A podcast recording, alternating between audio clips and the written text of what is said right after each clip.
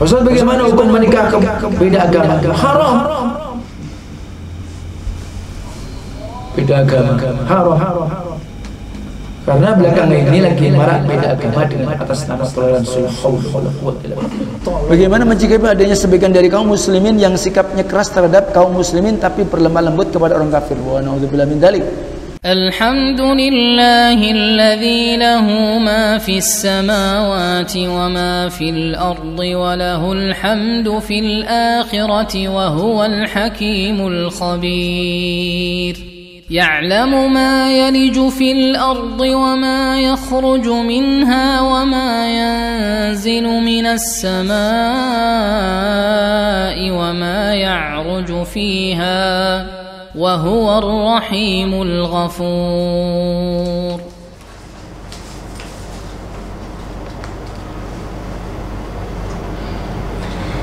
Uh, bisa dijelaskan tentang bacaan salawat yang paling afdal.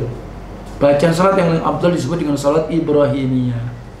Sebagaimana salawat yang panjang, ya.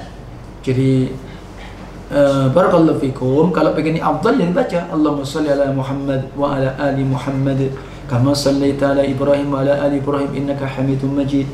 Allahumma wabarik ala Muhammad wa ala ali Muhammad kama barakta ala Ibrahim wa ala ali Ibrahim innaka Hamidum Majid. Itu yang paling afdal.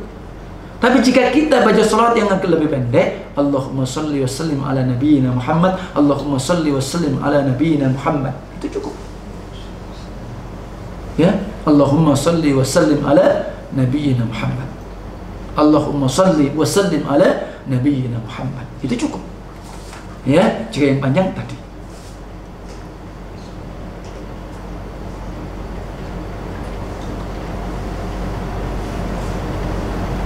Bagaimana hukumnya jika wanita sholat tetapi rambutnya diikat, apakah diperbolehkan?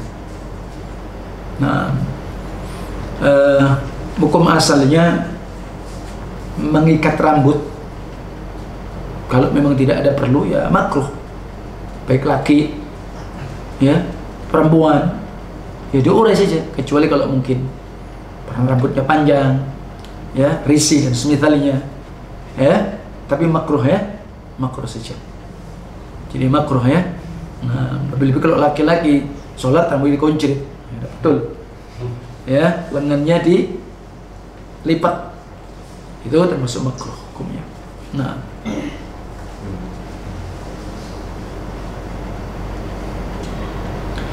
bagaimana sifat zikir setelah sholat, sholat lima waktu yang sesuai dengan sunnah Rasulullah? Eh, uh, Setelah assalamualaikum warahmatullah, assalamualaikum warahmatullah. Dan ini yang masyhur, artinya sudah biasa dilakukan. Maka kadang boleh kita baca takbir Allahu Akbar, ya, atau tidak kita baca istighfar tiga kali. Astaghfirullah, astaghfirullah, astaghfirullah. Terus Allahumma antas salam wa minkas salam, tabarakta yadal jalali wal ikram, la ilaha illallah tahu la syarika lah, lahul mulku wa hamdu wa huwa ala kulli syai'in qadir. Ya, baru kemudian apa? Itu yang paling pendek. Ada lafaz-lafaz yang lainnya tinggal tambahan. Baru kemudian baca tasbih. Subhanallah, paling sedikit sepuluh. Afdalnya tiga puluh tiga.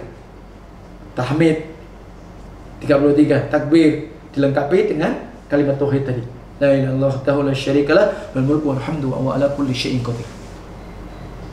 Baru setelah itu apa? Baca ayat kursi, baca surah Al-Ikhlas, baca surat Al-Falaq, baca surat An-Nas. Kalau habis maghrib, ya diulangi tiga kali, ayat kursi tetap satu. Habis sholat subuh juga begitu. Adapun ada tambahan riwayat yang memang ini sangat jarang.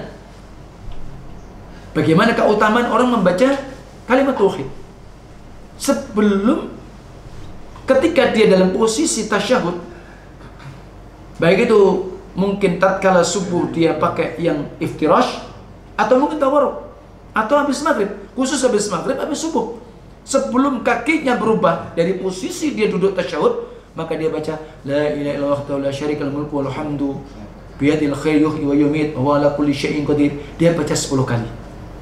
itu tambahannya. Tapi yang tadi masyhur cukup istighfar tiga kali, Allahumma antas salam, kemudian tasbih, tahmid, takbir, kemudian apa? Baca ayat kursi, kemudian trikul, lalu khat selesai, al-falak, itu saja. Nah, bagaimana dengan sholat sunnah setelah sholat asar? Apa ini diperbolehkan? Jawabannya tidak ada. Tidak ada sholat sunnah ba'dal asar, tidak ada. Kecuali kalau sunnah dawatul asbab. Mungkin kita tadinya habis sholat di rumah asar, kita ambil wudhu, situasi pandemi misal, ya, kita kemudian kok ke masjid karena ada hajat, ada keperluan. Dan ketika itu belum maghrib, maka antum sholat sunnah dua rakaat tahiyatul masjid. Karena perintah Nabi apa? Idza dakhala ahadukum al-masjida falyajlis hatta na'am yusalli rak'atain. Apabila seorang masuk masjid, maka jangan duduk sampai dia sholat dua rakaat tahiyatul masjid. Jadi kalau sholat sunnah ba'dal asr ya tidak ada. Ya. Adapun Rasulullah shallallahu alaihi wasallam itu mengqadha zuhur, ba'da zuhur itu kekhususan Rasulullah shallallahu alaihi wasallam, disebut para ulama seperti itu. Ya. Kecuali antum ba'dal wudu, habis wudu mau salat dua rakaat ba'dal wudu, enggak apa-apa dilakukan setelah asar. Tapi kalau salat sunnah yang terkait dengan rawatib dan semisal tidak ada. Nah.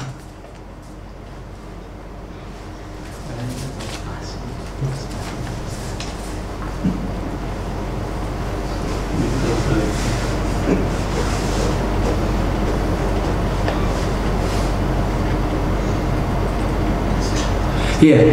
Sebagian orang sering membalas pesan yang dimulai dengan bismillah dengan kata wa bismillah.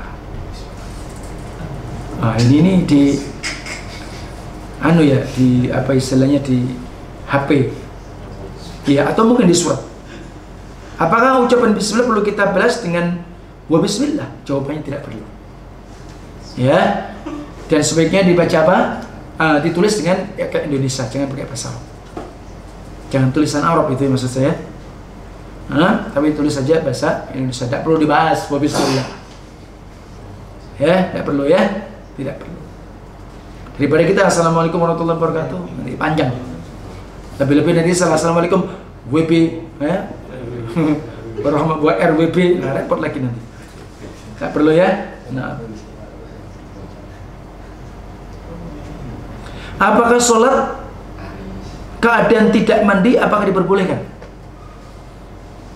Artinya kalau mandi yang dimaksudkan bukan mandi besar, tidak apa-apa. Tidak ada persyaratan seorang tatkala dia itu mau sholat harus mandi, tidak ada. Eh, yang benar apa? Wudhu.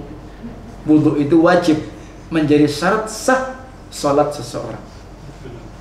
Ya, la yaqulullah sholata halikum had ya ketika idza hadatsa ya atau in la yaqullu salata ahadikum idza hadatsa hatta yatawadda. Allah tidak akan menerima salat salat kalian apabila dia berhadas sampai dia berwudu. Berwudu. Dia wudu adalah wajib yang menjadi sempurna salat. Adapun mandi yaitu hanya untuk ya mungkin mubarrid supaya segar. Kecuali kalau antum mungkin habis kerja ya, mungkin bawa keringat. Ya asalnya itu antum mandi itu aja, tapi nggak ada persyaratan. Kalaupun mungkin ada istilah orang mandi bebek ya silakan. Jadi cukup ya mana mungkin bagian-bagian yang dianggap bau, nah itu dibersihin aja. Mandi kecil maksudnya. Baik, itu dulu insyaallah taala semoga bermanfaat. Wallahu a'lam sallallahu ala nabiyina Muhammad wa akhiru ta'ala alhamdulillahi alamin subhanakallahumma wa bihamdika asyhadu an la ilaha illa anta astaghfiruka. Assalamualaikum warahmatullahi wabarakatuh.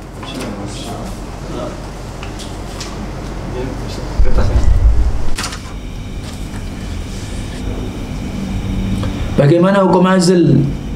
Karena permintaan istri takut untuk ambil lagi karena trauma saat melahirkan.